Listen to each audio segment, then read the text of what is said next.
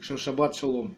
Израиль, возрадуйся в Господе своем, ликуй, дочь Сиона, потому что Бог даровал нам спасение и жизнь и дарует нам силу, укрепляет нас всякий раз, возвышает нашу голову.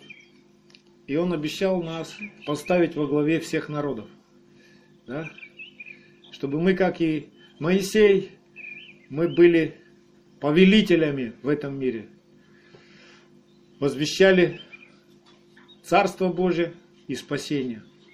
Тору нашего Бога, закон заповедей, исполняя которых человек будет жив. Сегодня у нас следующая недельная глава. Глава эта называется Вайра. Это уже вторая недельная глава, которая имеет такое название Вайра. Помните, что Вайра это открылся. Первый раз эта глава была, когда Бог открывался Аврааму. А теперь Бог открывается всему Израилю. И фараону тоже открывается. Чтобы показать свою силу. Чтобы все, все увидели, что Он Господь и Бог. Он открывается. И вот как Он открывается, мы с вами сегодня увидим из нашей недельной главы. И сегодня недельная глава, мне пришло такое в духе название, «Четыре чаши веры к совершению спасения». Четыре чаши веры к совершению спасения. В этой недельной главе есть отрывок, который мы с вами провозглашаем в Песах – и до Песаха осталось уже совсем немного времени. Мы приготавливаемся, чтобы пройти этот год на новый уровень и освободиться от всего нечистого, от всего, что тяготит нас, теснит нас, от всякого Мицраима внутри, да? от всякой тесноты внутри. Мы растем с вами, да? И то, что мы не замечали в прошлом году в себе, Бог показывает нам в этом году, что Он хочет обрезать в нашем сердце. Итак, давайте прочитаем этот отрывок, исход 6 глава. Я прочитаю со 2 по 9 стих. «И говорил Илахим Моисею и сказал ему, «Я Адонай, являлся я Аврааму, Ицхаку, Якову с именем Эльшадай, а с именем моим Адонай не открылся им. И я поставил завет мой с ними, чтобы дать им землю ханаанскую, землю странствования их, в которой они странствовали. И я услышал стенания сынов Израилевых о том, что египтяне держат их в рабстве, и вспомнил завет мой. И так скажи сынам Израилевым, я Адонай, и выведу вас из-под иго египтян, подчеркните, выведу, и избавлю вас от рабства их, подчеркните, избавлю, и спасу вас мышцею простертую судами великими, подчеркните, спасу, и приму вас себе в народ, и буду вам Элогим. И вы узнаете, что я Адонай, Элогим ваш, изведший вас из-под иго египетского, и введу вас в ту землю, о которой я, подняв руку мою, клялся дать ее Аврааму, Ицхаку и Якову. И дам вам ее в наследие, я Адонай. Моисей пересказал это сынам Израилевым, но они не послушали Моисея по малодушию и тяжести работ. Вот такой вот отрывок сегодня будет в центре наших размышлений. Что мы видим в этой нашей недельной главе. Дух, дух откровения, премудрости каждому открывает те рубежи и те глубины, которых мы хотим достичь, да? которым приготовлено наше сердце. Но я делюсь с вами тем, что Бог показал мне в этот раз. И в этой недельной главе мы видим, как Бог открывает нам суть своего имени Адонай. В чем суть этого имени? Суть этого имени в том, что совершается наше спасение. То есть мы можем знать, что Бог любит нас. Мы можем знать, что Он милостив к нам. Мы можем знать, что Он благословляет нас и заботится о нас. Но нам еще важно увидеть это, ну, пережить всем своим сердцем и душой и крепостью своей, как это все происходит.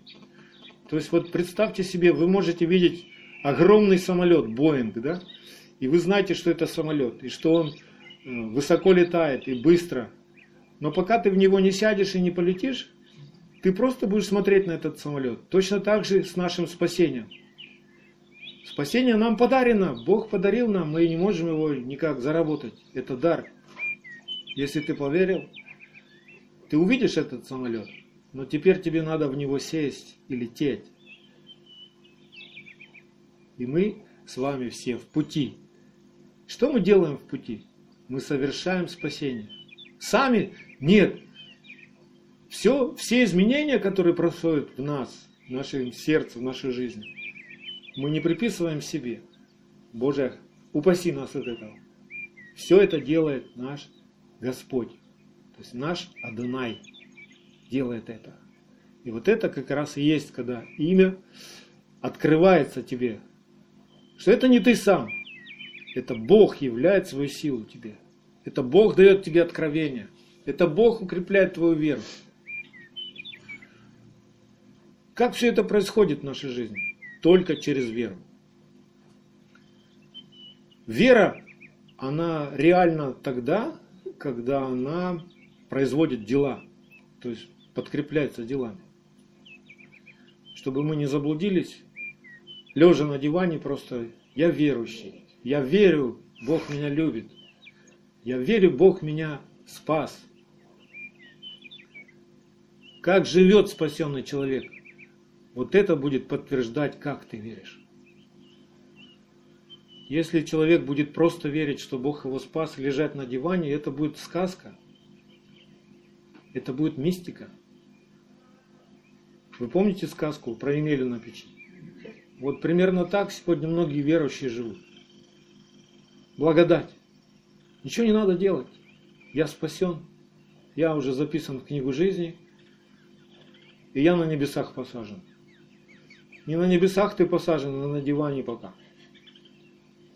Надо двигаться туда, на небеса. Надо жить, надо побеждать. Как наша вера э, подтверждается, если мы верим Богу Израиля, нашему Спасителю. Как это все подтверждается? Это подтверждается тем, что теперь мы живем по-другому. Да? Раньше мы жили в беззаконии. То есть посмотришь на нашу жизнь, сплошное беззаконие. Мы жили по своим заповедям. А теперь как мы живем? Теперь мы живем по Его заповедям. Этим самым только мы можем служить нашему Богу. Он повелел, и мы делаем. Он заповедал, и мы исполняем. И так совершается наше спасение. Если мы поступаем по заповедям. Это значит, мы в правильной позиции, мы в дороге находимся, мы на пути Господнем находимся. Потому что есть другие пути. Когда ты поступаешь по-своему, ты на широких путях. Когда ты поступаешь по заповедям, ты на пути спасения. То есть каждый твой шаг – это совершение твоего спасения. Ты все ближе и ближе ко дню Господнему. К тому моменту, когда человек навеки может остаться в Царстве Божьем вместе с Богом. Как пришло к нам оправдание вообще? Мы что-то могли сделать, чтобы оправдаться? Бог подарил нам. Через нашу веру мы услышали слово о Машехе, об Ишуа что Он как Агнец расплатился за наши грехи, чтобы мы могли приблизиться к Богу и научиться от Него. Да? Ведь мы нигде не можем научиться жизни вечной, только у Бога можем научиться. А чтобы к Нему приблизиться, надо как-то нам очиститься. Шампуни не помогают. Мыло не помогает очиститься нам от грехов. Только жертва Агнца, драгоценная кровь Машеха. Она искупила нас. То есть, как дали нам аванс, ну все, давай начнем с нуля, да? Я дарю тебе мою правду. Ты поверил, что Ишуа Машех расплатился за твои грехи? Все, это правда пришла в твою жизнь, даром тебе. Бог подарил тебе правду. Что дальше? Вот я оправдан. Дальше что? Как мне дальше жить? Как живет оправданный человек? Как он должен жить? Так же, как раньше? Или что-то должно поменяться в нем? Как в послании Петра написано? Да. Чтобы мы, избавившись от грехов, жили для правды. Как это жить для правды? Это значит делать правду. То есть мы реально можем переживать свою праведность, если мы делаем правду. Тогда мы и переживаем, что мы оправданы. Если мы только говорим, что мы оправданы, но делаем неправду и поступаем как прежде, то мы в обольщении находимся. Охрани нас, Господь, от этого. Римлянам 3.24 написано – получая оправдание даром, по благодати Его, искупления в Машехе Ишуа. Что нам теперь нам надо делать? Нам нужно сохранить этот дар, да? И научиться у нашего Небесного Отца делать правду. Потому что Его правда вечная, и закон Его истина. И Ему нам надо научиться. Научиться делать правду. И как любящий отец, он усаживает нас, берет нас в свои объятия, усаживает нас на свое колено, в духе представьте себе такую картину, и учит нас, как поступать правильно, что чисто, что не чисто, куда можно ходить, куда нельзя ходить.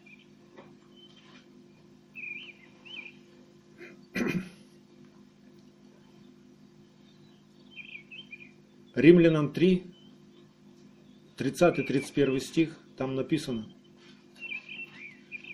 что один Бог, который оправдывает обрезанных по вере и необрезанных через веру. Итак, мы уничтожаем закон нашей веры? Нет, никак. Но закон утверждаем. То есть верующий, его жизнь – это утверждение закона Божьего на земле. Это все поступки верующего – это утверждение Царства Божьего на земле. В этом царстве есть конституция, закон, да? Теперь я не живу, как я прежде жил в царстве тьмы. Теперь я живу в царстве Божьем по его заповедям и законам. И это отлично, ну, отличается от этого мира. Можно еще сказать, что наше оправдание и наше спасение, совершение нашего спасения – это путь. И в пути мы знаем с вами, в любом пути есть начало и конец. И этот путь нам нужно совершить, пройти, сохранить то, что мы вначале получили, до конца. И чтобы пройти этот путь, нам нужно познавать Бога, Его заповеди, поступать по ним. Научиться жить так, как показал нам пример Ишуа Машех, человек, как он прожил.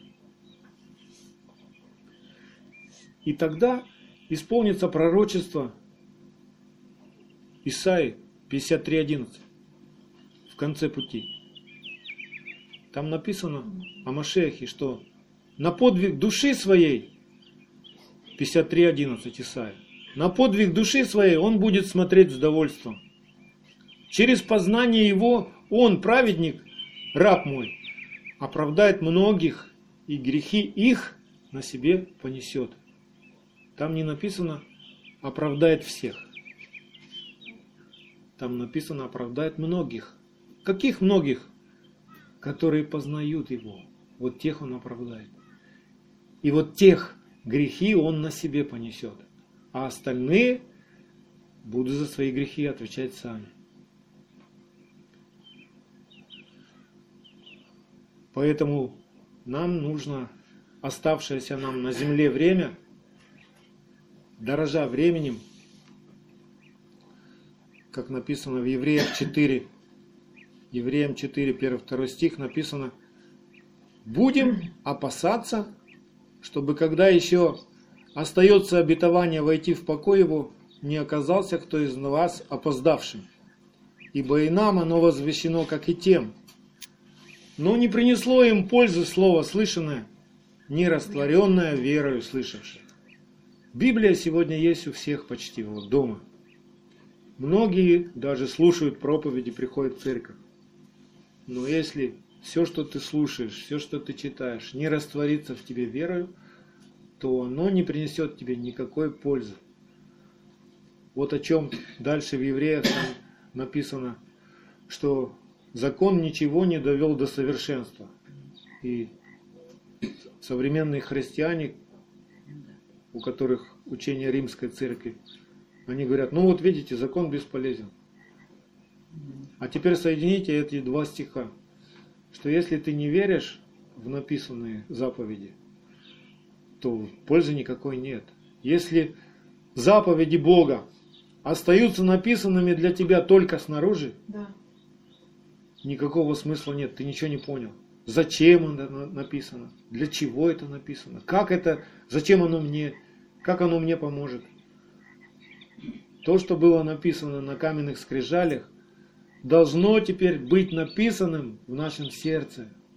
А если оно написано в сердце, то ты по-другому не можешь поступать. Из сердца исходят все твои помыслы. Вот что должно совершиться в нас. Вот это и есть совершение спасения. От чего мы спасаемся? Мы спасаемся от своих беззаконий, от нарушения заповедей. От грехов спасаемся. Как написано об Ишуа Машехе.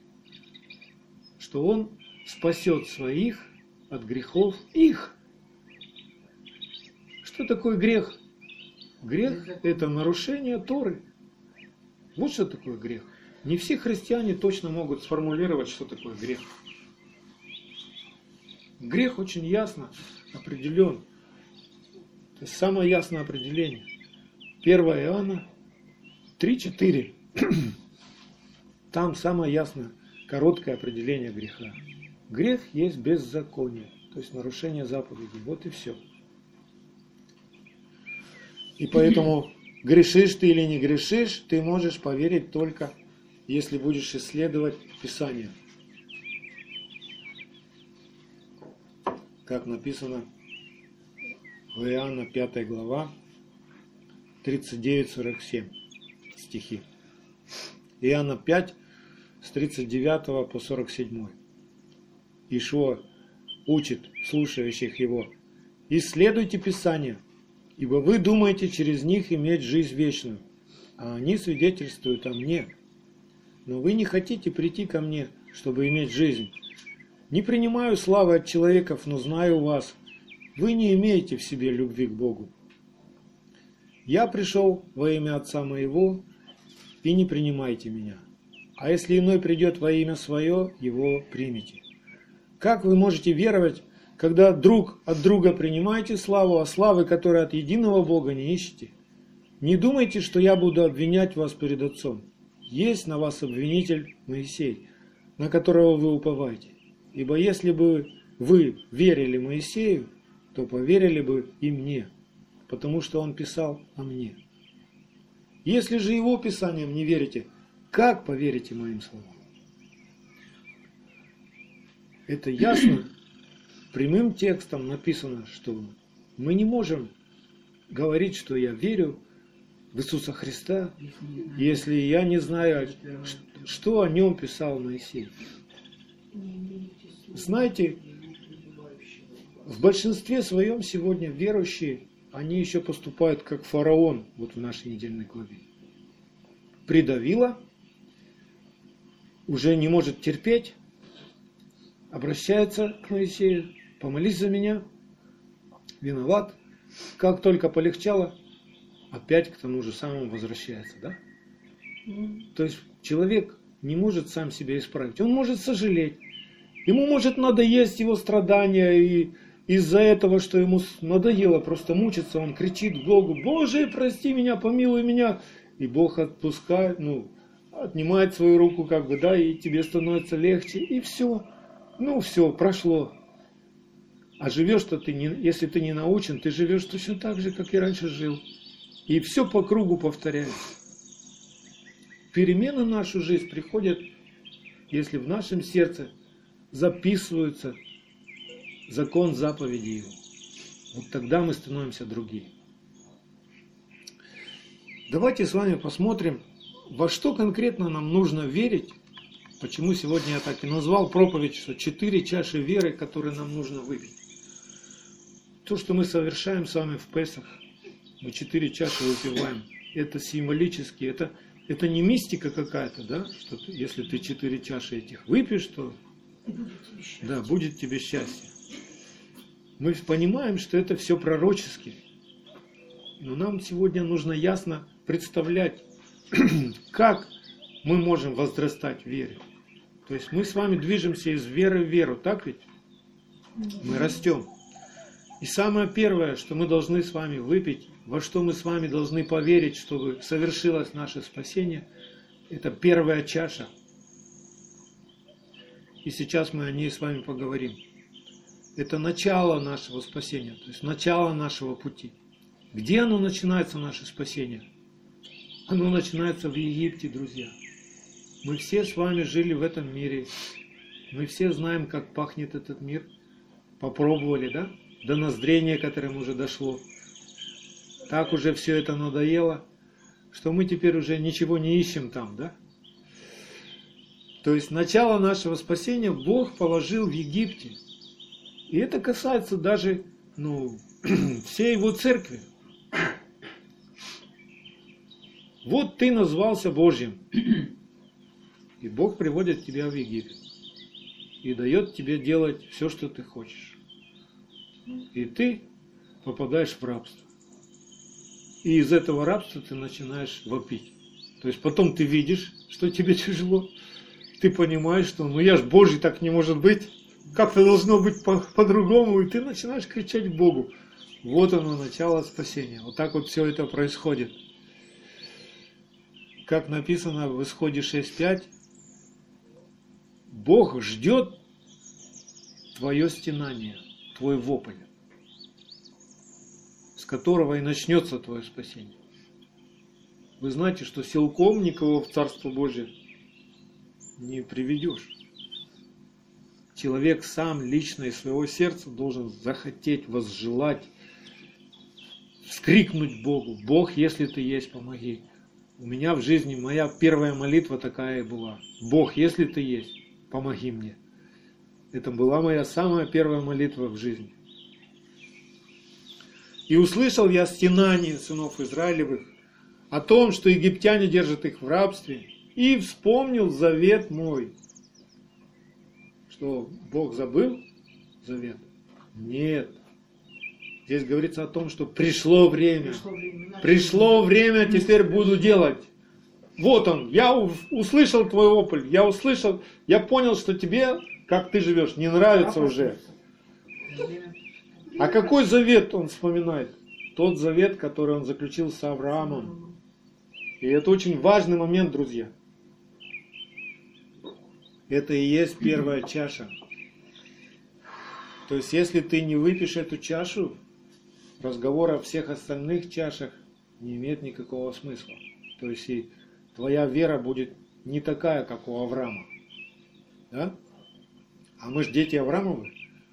И по обетованию, которое Бог дал ему, мы наследники. Так ведь? Сегодня в церкви это хорошо знают. Лозунг такой есть. Мы дети Авраамовы, мы наследники Авраамовы. Все, Бог обещал Аврааму, теперь это у нас. Давай посмотрим, как это у нас или не у нас.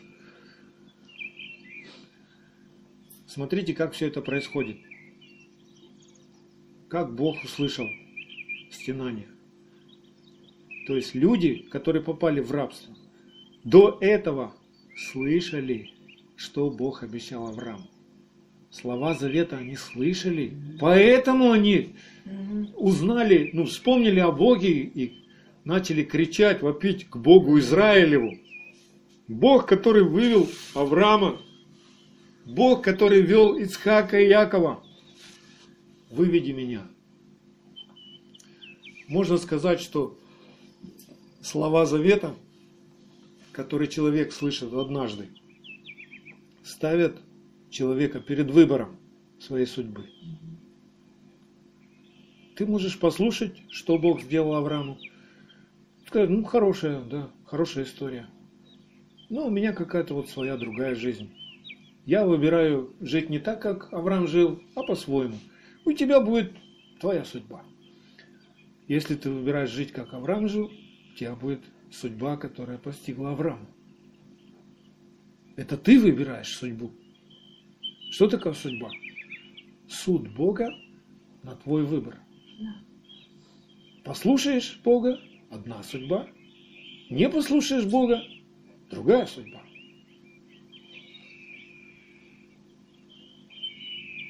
И эти слова завета, которые ты однажды слышишь, именно они дают тебе веру и надежду для спасения. Шанс. Ну, раз Бог Авраама спас и вывел, значит, может и меня спасти. Авраам такой же человек, как и я. И также слова завета, если ты про них вспоминаешь, слова завета это что? Десятословие. Десятословие. Слова завета. Десять заповедей. Это как оглавление всего завета. Десять заповедей. Если ты их услышал, если ты на них уповаешь и надеешься, то знаешь, что в твоей жизни начнет происходить? То, что начало происходить в Египте. Начнутся суды и разрушение всех твоих прежних ценностей, рабом которых ты стал. То есть все твое царство прежнее начнет трещать и рушиться. Как это и происходило с фараоном. То есть Бог явится тебе таким, как ты к нему относишься. Фараон как-то относился к Богу? Да. Он пренебрегал его полностью, да? Кто ты, кто такой? Я Бог здесь. И вот это наше «я», оно делает наше царство.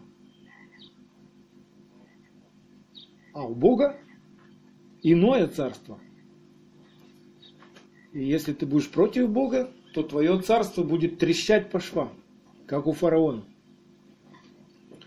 Давайте вспомним те семь казней, которые в этой недельной главе Бог показывает, что они означают в нашей жизни –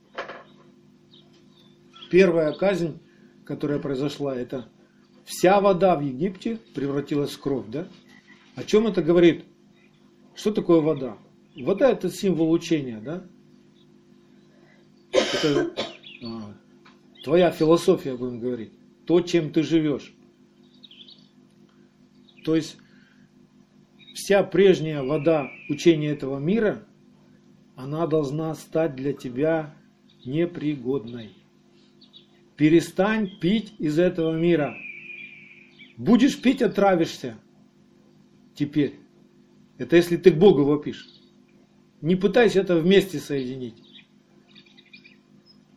Пить воды Египта и одновременно пить воды Торы. Отравишься. То есть тебе должно стать противно искать выпить на стороне, да. Следующая казнь, которая уже в 8 главе Исход, с 5 по 14 стих. Жабы. Не знаю, как вам, но для меня это символ а, человеческой жадности и зависти. И причем она, она есть во всех сферах жизни. Во всех сферах нашей жизни есть элементы либо жадности, либо зависти. Да? То есть жабы заполнили все, они были везде. Даже там в Торе есть стих, что они даже внутри человека да. попадали. Представляете себе, спишь, просыпаешься, и кнула из тебя жаба вылезла. Ужас какой-то, да? Они были везде, в постели, в кастрюлях, в холодильниках, хотя холодильников не было, да? В печах, кругом, везде кишило этими жабами. И они должны стать тебе, ну, мерзкими. То есть ты должен об этом кричать Богу. Бог, мне надоели мои жабы. Они везде. Мне противно от них. И это будет твой вопль. И тогда Бог уничтожит этих жаб. То есть они все должны сдохнуть и воссмердеть. Когда ты завидуешь кому-то, вспомни про этих жаб, которые умерли и воняли потом. Их в кучи складывали. Вы слышали когда-нибудь, как пахнет разлагающийся трупик? Мышка у кого-нибудь умирала под полом в доме. Никакие дезодоранты не помогают, да? Все говорит о трупе. Ой, да. Поэтому вот так вот пусть вся наша жадность и зависть сдохнет, чтобы мы освободились. Следующая какая казнь приходит. И это все происходит потому, что ты а, смотришь на слова завета.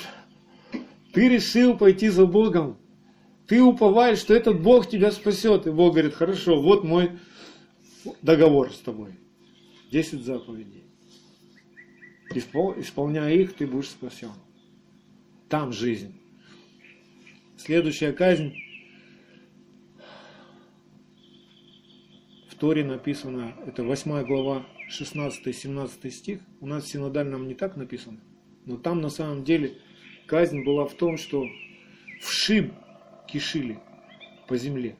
Вы когда-нибудь видели вши? Так вот, пыли. так вот эти вши вместо пыли были везде. И они шевелятся все. И ты все это видишь. Это мерзкая, это мерзкая картина. С 8, 8 а, глава, 16-17 стих, там описывается эта казнь. О чем это? Что мы можем из себя извлечь? На что это похоже? Все ценности этого мира, все, что мир тебе предлагает, оно должно стать мерзким, подобным вшам вот этим, как прах. Понимаете? Все, что в мире, все, что ценит этот мир, это прах должен быть для тебя. Деньги нам нужны, конечно, но если ты а, станешь надеяться на деньги на одни, то они превратятся в прах однажды. Ты можешь всю жизнь свою собирать, копить, и в конце жизни все это в прах уйдет. Ценности этого мира это прах. И если ты будешь да. поклоняться этому праху, оно станет в шаме для тебя. Да, то есть это мерзким должно стать. Об этом ты должен кричать к Богу. Бог, обрежь мое сердце. Обрежь мое сердце от всех идолов, да, от, от, вся, от всего моего упования на что-то, на пенсию, на зарплату, на свой огород, на балаганы на свои. Обрежь мое сердце от такого упования, да? Это не жизнь, ты мой Бог. Не, не вот это материальное мой Бог, ты мой Бог. Следующая казнь, исход 8 глава, 24 стих. У нас там написано персии мухи, но это неверный перевод. В Торе это слово означает скопище хищных зверей и гадов скопище хищных зверей и гадов. Не пёси мухи, а скопище хищных зверей и гадов Бог наслал. То есть все, что тебя может укусить, ужалить, подкраться к себе, подкараулить тебя. Вот это вот все, оно должно быть удалено из твоей жизни, да? То есть так страшно жить. И что это за скопище для нас? хищных зверей и гадов. На что это похоже? Это похоже, друзья, на наши плотские желания, страсти, похоти. То есть они подкарауливают тебя, внезапно вдруг возникает, кусает тебя, захватывают тебя, да, жалят тебя, травят тебя. То есть вот эти все плотские желания и страсти, они должны быть обрезаны, удалены. И об этом ты должен вопить к Богу. И Бог удалит их. Только Бог может удалить. Тут охотники не помогут. со стрелами и ружьями. Капканы не помогут. Только Бог. Следующее, от чего должно сотрясаться твое сердце, чтобы ты был спасен. Написано, что гибельные язвы, да, а, Бог наложил на скот, на людей, так что люди умирали, и скот умирал, который в поле был. О чем это? Это исход 9 глава, 6 стих, 10 стих. Это всякое наше упование на свои животные силы и способности должно рухнуть, должно покрыться язвами разочарования.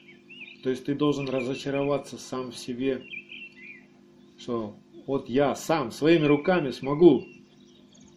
Что вы меня учите? Я знаю, как жить. Ты должен разочароваться. Ты, конечно, знаешь, как жить. Но твоя программа приведет тебя к разочарованию. А вот Божьи заповеди приведут тебя к полноте радости, избавят тебя, и ты поймешь, как все-таки хорошо жить, как Отец сказал, а не так, как я хотел, и как я привык, и как я знаю. Да? Следующая казнь, которая в этой недельной главе, это град. Причем не просто град, а в Торе он означает, что огненный град. То есть вы можете представить себе, ну в Торе такое описание идет, что а, представьте, град мы все видели, да, как он град, а вот внутри него огонь.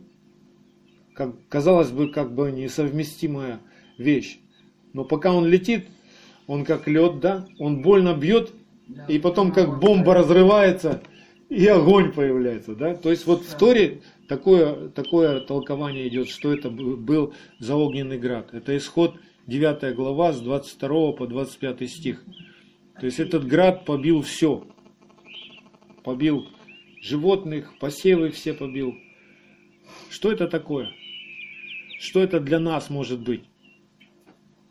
Это для нас может быть так, что каждое Слово Божье, каждая заповедь Бога, она бьет больно по нашей земной плотской природе противления. Вот воспротивился ты, и вышло не по-твоему, а вышло так, как Бог сказал. И это для тебя как огонь, как удар такой, да? То есть вот такой вот град. Ты встречаешься с таким градом. То есть вот эти вот все казни, смотрите, для чего все это Бог делает? Чтобы ты был спасен, чтобы тебе все это надоело, чтобы ты возопил к Богу, и Он тебе выведет тогда из этого рабства. Бог не будет избавлять тебя от твоих друзей.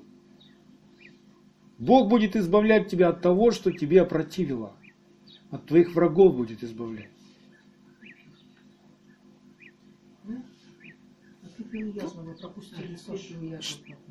Это все в одну, да, это язвы, гибельные язвы.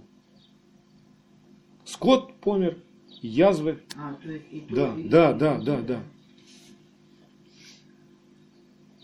Итак, нам, вот почему нам надо, веру, как верующим, да, возвещать сегодня, вот как Моисей пришел к Израилю в Египте и говорил им эти слова. Верят они, не верят, он говорил эти слова, и эти слова начали потрясение делать в жизни людей. Говорить нам нужно смело, чтобы люди, которые пребывают в рабстве, услышали и могли спастись. Не все евреи вышли из Египта. Вы знаете, что не все евреи вышли из Египта. Те, которые не поверили, они там и остались. А те, которые поверили, вышли и вместе с ними вышли представители всех 70 народов. То есть даже из язычников люди, слышав то, что говорит Моисей, слушая то, что говорят сыны Израилевы, убоялись Бога Израилева и были спасены. Исход 7 глава, 1-2 стих. Интересно тут звучит. Господь сказал Моисею, смотри, я прочитаю вам, как это в Торе звучит. Адонай сказал Маше, смотри, я поставил тебя повелителем для фараона. У нас написано Богом для фараона. И как-то не совсем понятно. Ну, носителем воли Божьей, носителем его повелений, да, еще так можно сказать, чтобы мы поняли. Для фараона. А Аарон, брат твой, будет твоим пророком. Ты будешь говорить все, что я повелю тебе, а Аарон, брат твой, будет говорить фараону, чтобы он отпустил сынов Израилевых из земли своей. Моисей на тот момент был единственный человек, который провозглашал повеление Господа да, на земле. Единственный человек. Ну, Аарон ему помогал. Так вот, представьте себе, если бы Моисей передумал, стратил сказал, да ну, зачем мне эти приключения? И не пошел бы к фараону. Тогда у Израиля не было бы спасения, тогда не было бы Торы, тогда не было бы Машеха, и тогда не было бы спасения у нас. Представляете, от послушания и смирения одного человека зависело спасение всего рода человеческого, будем так говорить. А теперь посмотрите на себя на вашу жизнь, на ваш род. Если вы есть, у вас есть род. Это ваши дети, ваши родственники, ваши близкие, друзья, знакомые, все, кто вас видит, слышит. От вашего послушания может зависеть их спасение. Представляете, какая для нас ответственность и какое почетное, будем говорить у нас, поручение – миссия. Мы не просто так живем, поработать, заработать деньги, купить еды, покушать, поспать и снова. Мы знаем, куда мы идем. И по дороге туда нам нужно захватить побольше людей. Чтобы спасать других, наш возрожденный дух он как Моисей. Если мы внутри себя будем смотреть. Этот дух, он соединится с Господом, и он должен с каждым днем возрастать в силе, чтобы у нас получилось вот так вот повелевать. Сказал бури, буря остановилась. Сказал бесам, и бесы вышли. Вот чтобы так нам повелевать, нам нужно расти побеждать нашу плотскую природу, нашего фараона. Если наш дух будет слабый, то мы потеряемся в своих сомнениях. Дух слабый, то есть потому что не верят, вера не растет, вера она растет от слышания слова, да? В каждое слово нам нужно верить, и тогда ты будешь силен. Тогда у тебя будут Господни мысли, а не твои, побеждать. И ты такой прочитал в Библии, не поверил, и вдруг тебе пришло желание плотское, и ты так даже сказать не можешь ничего. Случилось что-то в жизни, а ты даже не знаешь, что сказать, на что тебе опереться и как тебе поступить, если твой дух будет слабым. Дух, он опирается на камень, который отвергли все строители, да? на Машеха наш дух опирается. И что бы в нашей жизни не происходило, у нас должна быть твердая опора. Мы должны быть непоколебимы в своей вере. Бог сказал так. Не все равно, что я сейчас встретил. Бог сказал так, и я в это верю. А то, что я увидел, это временно. Оно пройдет, оно исчезнет. Если на пути у тебя море какое-то будет, Бог сказал, что Он может раздвинуть это море. Я не знаю как, я не физик. Но я знаю, что если Бог сказал, то это да и аминь. И я за это буду держаться, да? чтобы наш дух укреплялся, Павел как учит своего ученика Тимофея. 1 Тимофея 4,16. Чтобы мы совершали свое спасение, что нам нужно делать? Вникай в себя и в Тору. Занимайся сим постоянно, ибо так поступая и себя спасешь, и слушающих тебя. 1 Тимофея 4,16. То есть то, что происходит здесь, в этой истории, которую мы с вами читаем сегодня, оно станет реальностью, если ты будешь вникать в себя и в Тору. Постоянно. Тогда и себя спасешь, и слушающих тебя. И когда ты вникаешь в Тору, ты понимаешь, ага, есть заповедь, ага, есть пример. Авраам. С чего он начал? С чего начал Авраам свой путь? Он вышел из родства своего, потому что ему сказал Бог. Вот так и у нас должно произойти. Мы должны выйти из своего прежнего образа жизни, из своего родства, из своего Египта, поверив Богу Авраама. И это происходит в Песах.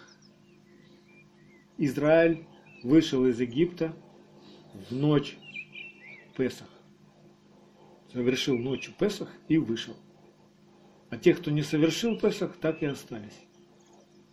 Вот за это нам нужно твердо схватиться, и это должно быть записано на скрижалях нашего сердца. Что только так совершается спасение, никак по-другому. Спасение совершается, если ты просто придешь в христианскую церковь, послушаешь христианский рок-н-ролл, подойдет пастор, помажет тебе маслом, и все, и спасение твое совершилось. Нет. Спасение твое совершится, если ты совершишь Песах, как Бог сказал.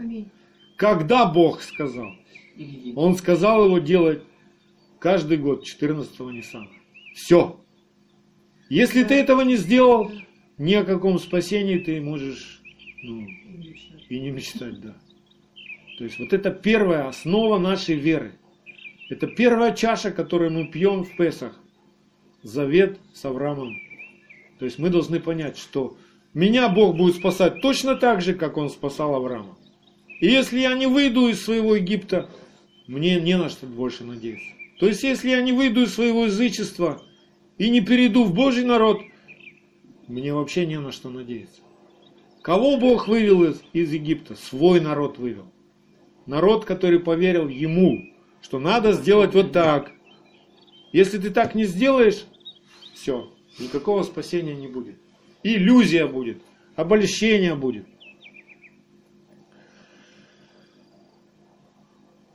Бытие, 12 глава, 1 стих, вспомним, что сказал Адонай Аврааму. Адонай Аврааму сказал «Лех леха». Помните, да, эту главу недельную? Что это такое «Лех леха»? «Пойди к себе из земли твоей, от родства твоего, из дома отца твоего, в землю, в которой я покажу тебя». То есть тебе надо выйти из своего язычества в Царство Божье выйти. Из своих заповедей в заповеди Божьи тебе надо выйти. Из беззакония в закон заповедей тебе надо прийти. Это и есть первая чаша, которая называется в нашем отрывке, помните, как мы сразу читали в начале, «Выведу вас». Откуда выведу? Выведу вас из язычества. Выведу вас из Египта, если вы поверите мне. И совершите 14-го Ниссана Песах мне. То есть то, что они делали 14-го Ниссана, было выражением их веры. Если у тебя какая-то другая вера, она тебя не спасет. Мы спасаемся верой Авраамовой.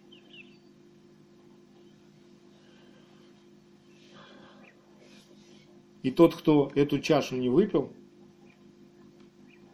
как бы он ни хотел, как бы он себе не представлял, но он еще остается в язычестве, в Египте – он не соединился с верой Авраама, и поэтому он не принадлежит народу завета. У Бога один только народ, с которым у него завет. И этот завет вечный. И если ты не принадлежишь к этому народу никак, то на что ты можешь рассчитывать? У, в этом завете есть обетование, которое Бог дает Аврааму, да? Только этому народу принадлежит богослужение. Только этому народу все обетования. Все. Никакому другому народу Бог это не сделал и не открыл. Вот почему Ишуа Машех учит. Помните, как он встретился с, женщиной, язычницей у колодца? И он ей сказал, вы не знаете, чему кланяетесь, а мы знаем, чему кланяемся, ибо спасение от иудеев. То есть здесь мы-то теперь стали понимать, что если ты не являешься частью этого народа, и не живешь путя, и не совершаешь пути этого народа, ни о каком спасении можешь и не мечтать. Тебе надо стать частью Израиля. Это первая чаша. Это то, во что, с чего начинается твоя вера ко спасению. Ты должен стать частью Божьего народа и ходить путями Божьего народа. Запомнили, да? Это первое, во что мы должны верить, чтобы совершать спасение. Сегодня говорят, я верю в Иисуса Христа. Но не совсем понимают, что это такое, что это означает. Он был иудей.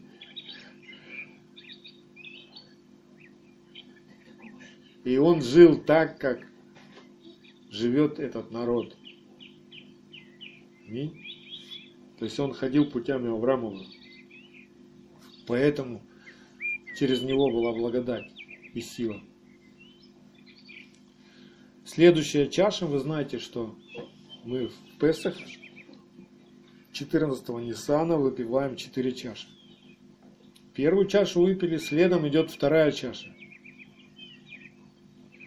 Ее может выпить только тот, кто первую выпил чашу. Если ты первую не пил и решишь выпить вторую, оно ничего не значит тогда. То есть никакой силы не произойдет. Бог не будет давать тебе силу и откровение. Вторая чаша – избавлю вас. Избавлю вас. Чаша избавления. Для чего? От чего нам надо избавиться? От Египта внутри. Нам надо избавиться. От самих себя надо избавиться. От своего царства, от своих мыслей, похотей нам надо избавиться. Обновиться духом ума надо, да? Да. Как написано в Ефесянах, помните, мы молимся каждый день этой молитвой чтобы крепко утвердиться духом его во внутреннем человеке. То есть, если я поверил, что я часть Божьего народа, и что все заповеди Бога для меня это завет, то теперь с этого мой дух начинает укрепляться, расти. Если у меня основания первой чаши нет, мой дух не будет укрепляться. На каком основании я буду укрепляться? На своих прихотях языческих. Бог не будет это делать. То есть, помните, как в Слове Божьем написано, тот, кто не верит в истину, будет верить в лжи. Бог так сделает, что ты будешь верить в лжи. Если ты не веришь, что тебе надо присоединиться к Божьему народу, значит Бог сделает так, что ты будешь верить в лжи. Другим каким-то программам спасения, исцеления ты будешь верить.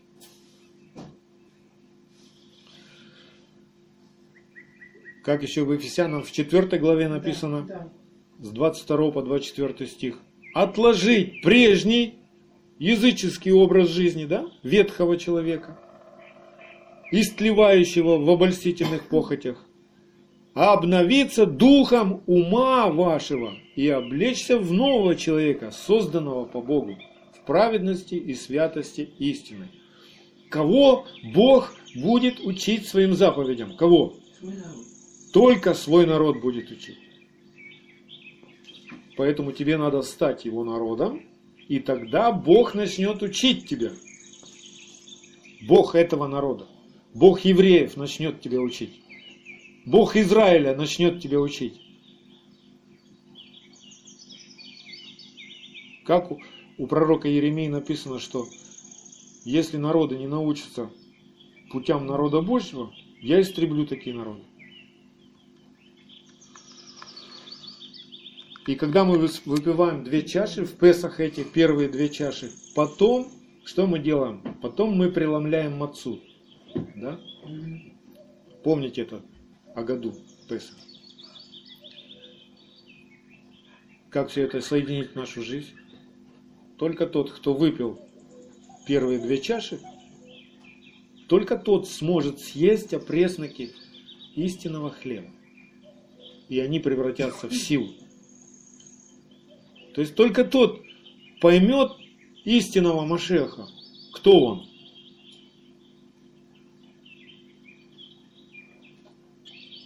Как нам Бог а, приносит откровение? Как бы наполняет. Что Он наполняет?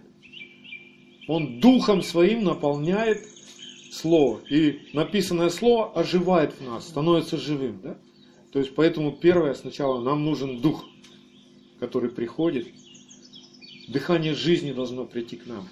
И тогда мы начнем все понимать.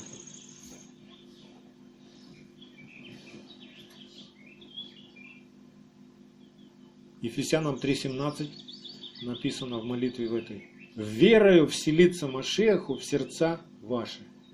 Это произойдет, если ты крепко утвердишься Духом Его, как в 16 стихе написано. Тогда верою вселиться Машеху, Слову Божьему может. Только тогда это Слово начнет оживать в тебе. Да.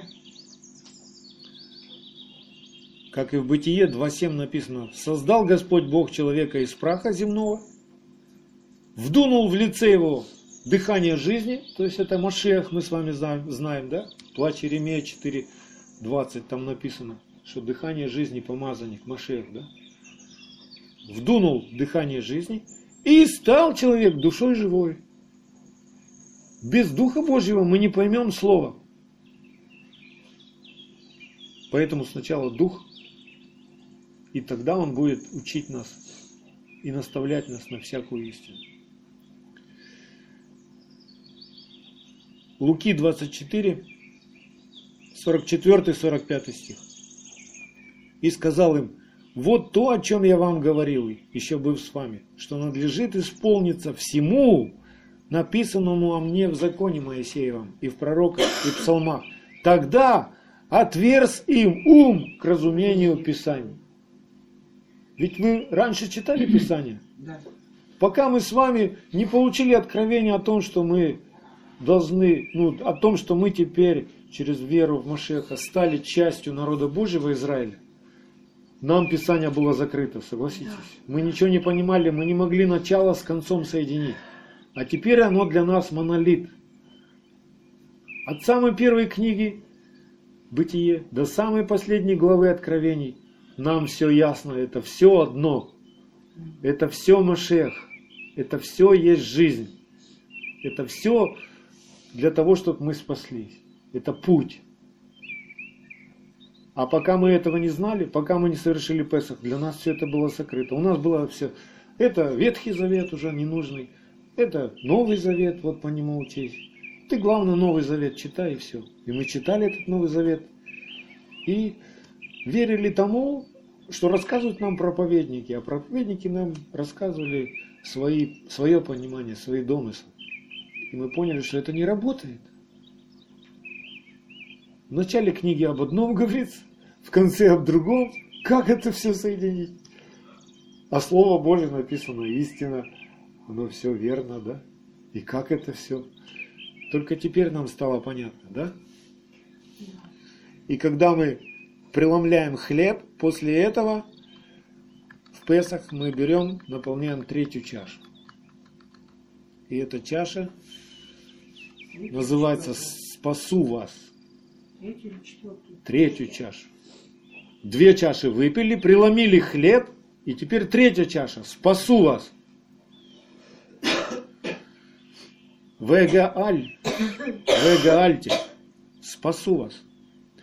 Именно об этой чаше написано в Луке 22.20. Также и чашу после вечери, говоря, сия чаша есть новый завет, скрепленный моей кровью, которая за вас проливается.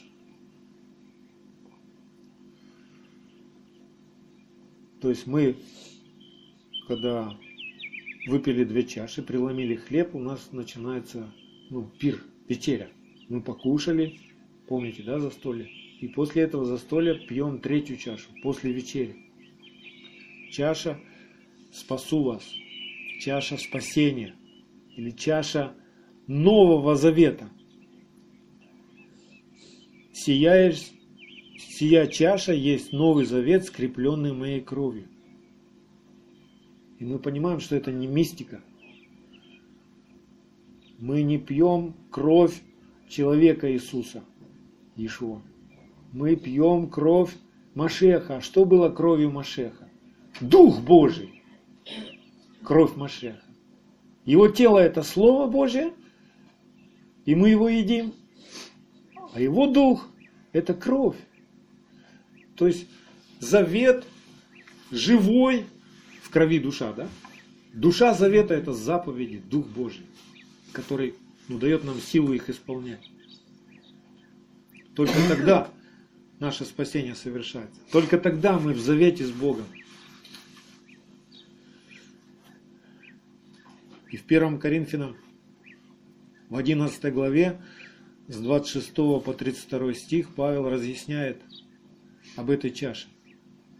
Всякий раз, когда вы едите хлеб сей и пьете чашу сию, смерть Господина возвещайте, доколе он придет. Посему, кто будет есть хлеб сей и пить чашу господина недостойно, виновен будет против тела и крови господина. Да испытывает же себя человек, и таким образом пусть ест от хлеба сего и пьет из чаши сей. Ибо кто ест и пьет недостойно, тот ест и пьет осуждение себе, не рассуждая о теле господина. Оттого многие из вас немощны, больны и немало умирает. Ибо если бы мы судили сами себя, то не были бы судимы. Будучи же судимы, наказываемся от Господа, чтобы не быть осужденными с миром. Итак, третья чаша, она производит в нас совершение спасения через вот эти суды, когда мы обрезываем свое сердце, когда мы начинаем понимать несоответствие Слово Божье одно говорит, а наша жизнь проходит как-то по-другому. И мы приводим себя в соответствие с этим Словом. Это целый процесс. Это то, чем мы с вами занимаемся каждый день. Прежде чем Бог напишет свои заповеди на нашем сердце, ему надо обрезать те прежние наши заповеди, языческие, наши, то, что мы привыкли делать, то, что нам хочется, то, что я считаю нужным.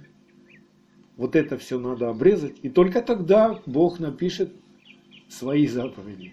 Он не будет свои заповеди писать поверх твоих. Сначала он обрежет твои заповеди, твои законы, да? И тогда напишет свое. Матфея 26, 20. Нет, давайте сначала Еремея прочитаем. Еремея 31, с 31 по 33 стих. Вот наступают дни, говорит Господь, когда я заключу с домом Израиля и с домом Иуды новый завет.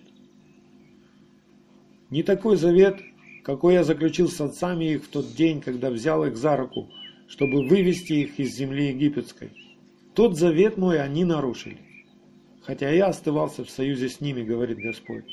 Но вот завет, который я заключу с Домом Израилевым после тех дней, говорит Господь. Вложу закон мой во внутренность их, И на сердцах их напишу его, и буду им Богом, а они будут моим народом. То есть завет – это не другой завет. Тот же самый завет, только теперь он не снаружи записан, а внутри. И теперь он скреплен не кровью жертвенных животных, а кровью агнца. Но суть та же самая. Десятословие. Закон заповеди. То есть наше спасение совершается только тогда, если написанное слово снаружи становится написанным внутри нас, и мы им живем. Вот это процесс спасения. Насколько он бурно происходит в твоей жизни, знаешь только ты и Бог. Сколько Слова Божьего уже записано в твоем сердце, и ты живешь так. И это свято для тебя. Это не просто то, ну, хочу делаю, хочу не делаю. Это да и аминь. Это и есть Шма Исраиль.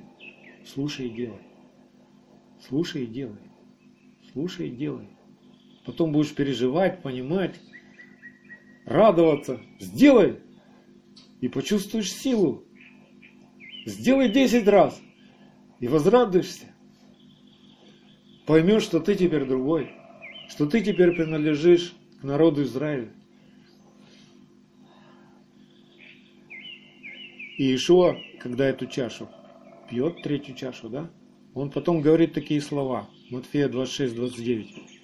«Сказываю же вам, что отныне не буду пить от плода сего виноградного до того дня, когда буду пить с вами новое вино в царстве Отца моего». Мы, знаем, мы с вами знаем, что в Песах четыре чаши пьется, да? А он третью чашу вот эту вознес, благословил и говорит, все, больше не буду. О чем это говорит? О том, что прежде он пил, оказывается, Ишуа Машех пил вино, а теперь говорит, не буду. Пока вместе с вами не выпью в Царстве Божьем на свадьбе там. Следующую чашу я выпью только с вами вместе. Ради нее я предаю себя ради вот этого момента. То есть он подчеркивал, что четвертая чаша, которую он обещает выпить с нами там, в царстве, она очень важна, и нам к ней надо стремиться. И когда мы ее пьем в Песах, мы пьем пророчески ее, представляя, что однажды мы в Царстве Божьем будем приняты, потому что эта чаша называется «приму вас», приняты навеки. Мы сейчас все с вами, добрые, злые, все сейчас через веру в жертву Агнца пришли в Царство Божие, и оно может быть внутри, но там надо что-то сделать, чтобы остаться навеки. Вы помните эту притчу, да, о пире, когда пригласили всех, убогих, хромых, добрых, злых, все пришли в Царство Божие. Но не все там остались. Тот, кто там не переоделся на пире, его выбросили у многих сейчас имена записаны в книгу жизни.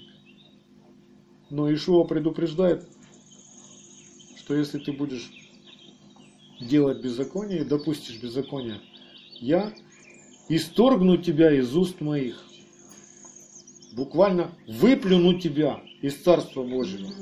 Сотру твое имя, которое записано в книге жизни. Представляете, что может быть? Поэтому нам со страхом и трепетом надо проводить свои дни и совершать свое спасение. Да, мы спасены, но это надо сохранить, это надо подтвердить. Если я спасен, то я живу как спасенный. Да, я уже спасен, поэтому я так живу. Я спасен, поэтому я теперь живу, исполняя заповеди. Я не зарабатываю себе спасение. Это образ моей жизни теперь. Раньше я жил, нарушая эти заповеди, и был не спасен. А теперь Бог спасает меня от той моей жизни. Псалом 115, 4 стих. Чашу спасения приму, и имя Аданая призову. То есть, если ты выпил третью чашу, тогда ты можешь призвать имя Аданая. А зачем его призывать? А чтобы спастись. Иаиль 2.32. И будет всякий, кто призовет имя Аданая, спасется. Ибо на горе Сионе и в Иерусалиме будет спасение, как сказал Господь. И у остальных, которые призовет Господь. Вот какое имя мы призываем. Нас учили, ну, путаница большая была допущена римской церковью. И слово Господь приписали к человеку. А это слово, оно только к Богу должно быть приписано. Господь в иврите четыре буквы, непроизносимое имя Бога, Яхве, ну как бы говорят, но мы не говорим эти, потому что это не точно будет Яхве. Они вообще не произносятся эти. Это целое, ну, словосочетание. Был, есть и буду источником бытия. Вот что это означает. Как ты это произнесешь? Никак. Поэтому вместо этого мы говорим Адонай. И это слово языческие переводчики взяли, присоединили вместо господин, который относится к человеку, да? Ишуа Машех – это господин наш. Он учит нас, он человек, он показал нам примеры, он теперь первосвященник вечный, да? Он умер и воскрес. Бог ведь не может умереть, хотя сегодня так учат. Бог умер за тебя. Ну как это, как это Бог может умереть? Бог, он всегда Бог. Если он на секундочку если умрет, значит он не Бог. Если он на секундочку умрет, то вся вселенная Рассыпется, развалится. Взорвется все. Вся вселенная окажется без Бога Если тогда. Если умер, надо спросить, а кто тогда его родил? Да, Если и он, опять же, да. Не рождалось, оно не может умереть. Он, ну, то есть он вечный, вечный, он, он никогда не рождался и никогда не умрет, он вечный. А вот человек может родиться и умереть. Мы знаем, мы с вами знаем, что Ишуа человек, потому что он родился, и однажды он умер, и Бог его воскресил из мертвых. Только так. Вот какое имя мы призываем. Имя, имя Аданая мы призываем. Мы не призываем имя Иисуса. Да, да. Имя Иисуса означает спасение, да. Но спасение происходит, если мы исполняем заповеди Аданая. Вот как все это происходит. И на самом деле получается, что реально человек призывает имя Адоная только тот человек, кто выпил эти три чаши и преломил опресноки чистоты. То есть не повреждая Слова Божьего, ничего не добавляя, не убавляя. Вот тот по-настоящему призывает имя Адоная. Мы не учим так, что... Ну ты главное, давай помолимся сейчас с тобой, призовем как вот, помните, да, как это происходило у нас в церкви? Давай, все, кто хочет покаяться, выходите сюда в ряд. Мы сейчас все будем молиться, включают музыку такую, за душу щипает, да? И давай. Иисус, войди в мое сердце. Ты мой Господь. Иисус Господь. Все, я спасен. Ничего не понимая вообще, что произносит. Иисус Господь, вот этот лозунг, он вообще, он, ну, он неправильный. Иисус не Господь, Иисус Господин. Иисус не Адонай. Адонай только один у нас. Это Отец наш. Все. Других Адонаев нет. Вы видите, какой вековой обман совершается. Все только по причине того, что однажды в IV веке сказали, Тора нам больше не нужна. Отвергли истину, и Бог сделал так, что теперь верят в лжи. Или переводчики. Там все было подогнано именно вот под доктрину под греческую философию у, у греков всегда был пантеон богов. То есть у них всегда было много богов. И тут они решили, что Бог, он как, ну да, он один, но только, он- но только он в трех лицах. Он, конечно, один, но он в трех. Непонятно, как, но вот он такой вот, кто его может Голова понять? Кто его может понять? вот Мне когда вот это говорили, триединый как-то, вот одна голова и три- на три стороны. В трех лицах. Да. Это, это, не, это не Вообще, влазит да. никак. А вот в иудейской вере, которая была у всех пророков и апостолов, которой живет Машех, Ишуа, там все просто. Бог один. Нет других богов. Он всесильный. Он всемогущий. Ему не нужны никакие помощники, никакие советники ему не нужны. Он все решает сам, он царь над всеми царями, он царствует, всю вселенную держит в руке своей. Ничто там не поколеблется, потому что как он сказал, так и происходит. Все. Все ясно, ведь так просто все. А Ишуа Машех человек, которого Бог помазал. В Деяниях там написано, вторая глава Деяний, по-моему, с- Есть. 42 стих написано, что этого человека Ишуа Бог соделал Машиахом и господином нашим. Бог соделал. И у Петра очень хорошо написано. Первая Петра, первая глава. Вот э, здесь написана такая вещь, что э, знаем, что э, нетленным серебром или золотом, искупленным и от суетной жизни, преданной нам от отцов, но драгоценной кровью Машеха, как непорочного и чистого агнца, предназначенного еще прежде сотворения мира, но явившегося в последнее время для нас.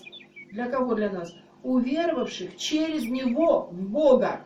Вот. Не в Него уверовавших, а Да. через Него в Бога, который и воскресил Его из мертвых, и Аминь. дал Ему славу, чтобы вы Аминь. имели веру и упование на Бога, не Вот. на Машеха. Аминь. Вот это как раз, Если- ну, вот это как раз, очень серьезные вещи, И- которые просто проходят мимо. вот это теперь не проходит мимо нас, потому что мы с вами однажды совершили Песах и совершаем его каждый год, выпивая эти четыре чаши, да? К нам приходит Дух Откровения, тот же самый Дух, который наполнял всех помазанников, всех пророков, всех праведных народа Божьего Израиля. Теперь Писание становится нам понятным. То есть с каждым годом все яснее и яснее каждый стих, каждая строчка. Да. Теперь становится понятным, живым для нас, да? И это все не сказки, это реальность теперь. Написано Евреям 9.15 об Ишуа Машехе. И потому он есть ходатай Нового Завета, чтобы вследствие смерти его, бывший, для искупления от преступлений, сделанных в Первом Завете, Да. призванные к вечному наследию, получили обетованное, то есть спаслись. Видите, как теперь все это соединяется? Первый завет, Новый завет, суть одна и та же. Но Первый завет, когда Бог заключил с Израилем, они нарушили не потому, что, как сегодня учат, ну разве кто мог исполнить эти заповеди? Это ж невыполнимо. И у них получается образ Бога такой, Бог суровый, жестокий, придумал какие-то заповеди, которые человек никогда не может исполнить, чтобы, ну как бы, надсмеяться над человеком. Ничего подобного. Бог, как любящий отец, учит всякого человека. И закон этот один, и учение это одно для всякого человека. Для любого человека, живущего в этом мире. Есть учение Небесного Отца. Называется Тора. Тора. И мы ее учим. И в том же, в том же евреев, в том же послании евреев, вот в этой же 9 главе, 11 стих начинается с таких слов. Но Христос, Он первосвященник будущих благ. Да? То есть практически в Новом Завете апостолы четко определяют, Он не Бог, Он первосвященник. Конечно. Он первосвященник, который ходатайствует за нас, стоит перед Господом и приходит э, это самое скопление своей крови. То есть он совершает то, что совершает первосвященник. Аминь. Аминь. И поэтому я Евреям 9.11. заканчиваю сегодня отрывком из филиппийцам. Филиппийцам 2 глава. Филиппийцам 2 глава с 12 по 16 стих. Итак, возлюбленные мои, как вы всегда были послушны, не только в присутствии моем, но гораздо более ныне во время отсутствия моего, со страхом и трепетом совершайте свое спасение, потому что Бог производит в вас и хотение, и действия по своему благоволению. Что такое его благоволение? Это его заповеди, его слово, благое слово, благие заповеди, благой закон. Все делайте без ропота и сомнения, чтобы вам быть неукоризненными и чистыми чадами Божьими, непорочными, среди строптивого и развращенного рода, в котором вы сияете, как светило в мире, содержа слово жизни к похвале моей в день Машеха, что я не тщетно подвязался и не тщетно трудился. То есть, когда мы с вами проповедуем Слово Божье кому-то, учим, учим его путям Божьим, заповедям Божьим, если он верит, то когда мы с вами в Царстве Божьем окажемся, за то, что мы тогда проповедовали, будет похвала. За то, что мы тогда не молчали, будет Очень похвала. есть Будет награда. Будет награда за этот труд. Труд ваш не тщетен. Поэтому возвещайте Царство Божие, закон заповеди Его всем народам во всякое время и показывайте сами своей жизнью, как они Вот воплотились в вас, как они в вас исполняются, как они ценны для вас, как вы их храните и сражаетесь за них. Тогда будет сила происходить в нас. Поэтому пусть Бог нас укрепит силою своей, сделает нас твердыми, непоколебимыми до самого дня Господнего, великого страшного который мы предстанем пред Ним чистыми и непорочными, если сохраним веру до конца. То, что Бог в нас начал, пусть до конца совершится. Пусть все наше сердце будет обрезано от всего нечистого, от всего языческого. В Ишуа Машехе. Аминь. Аминь.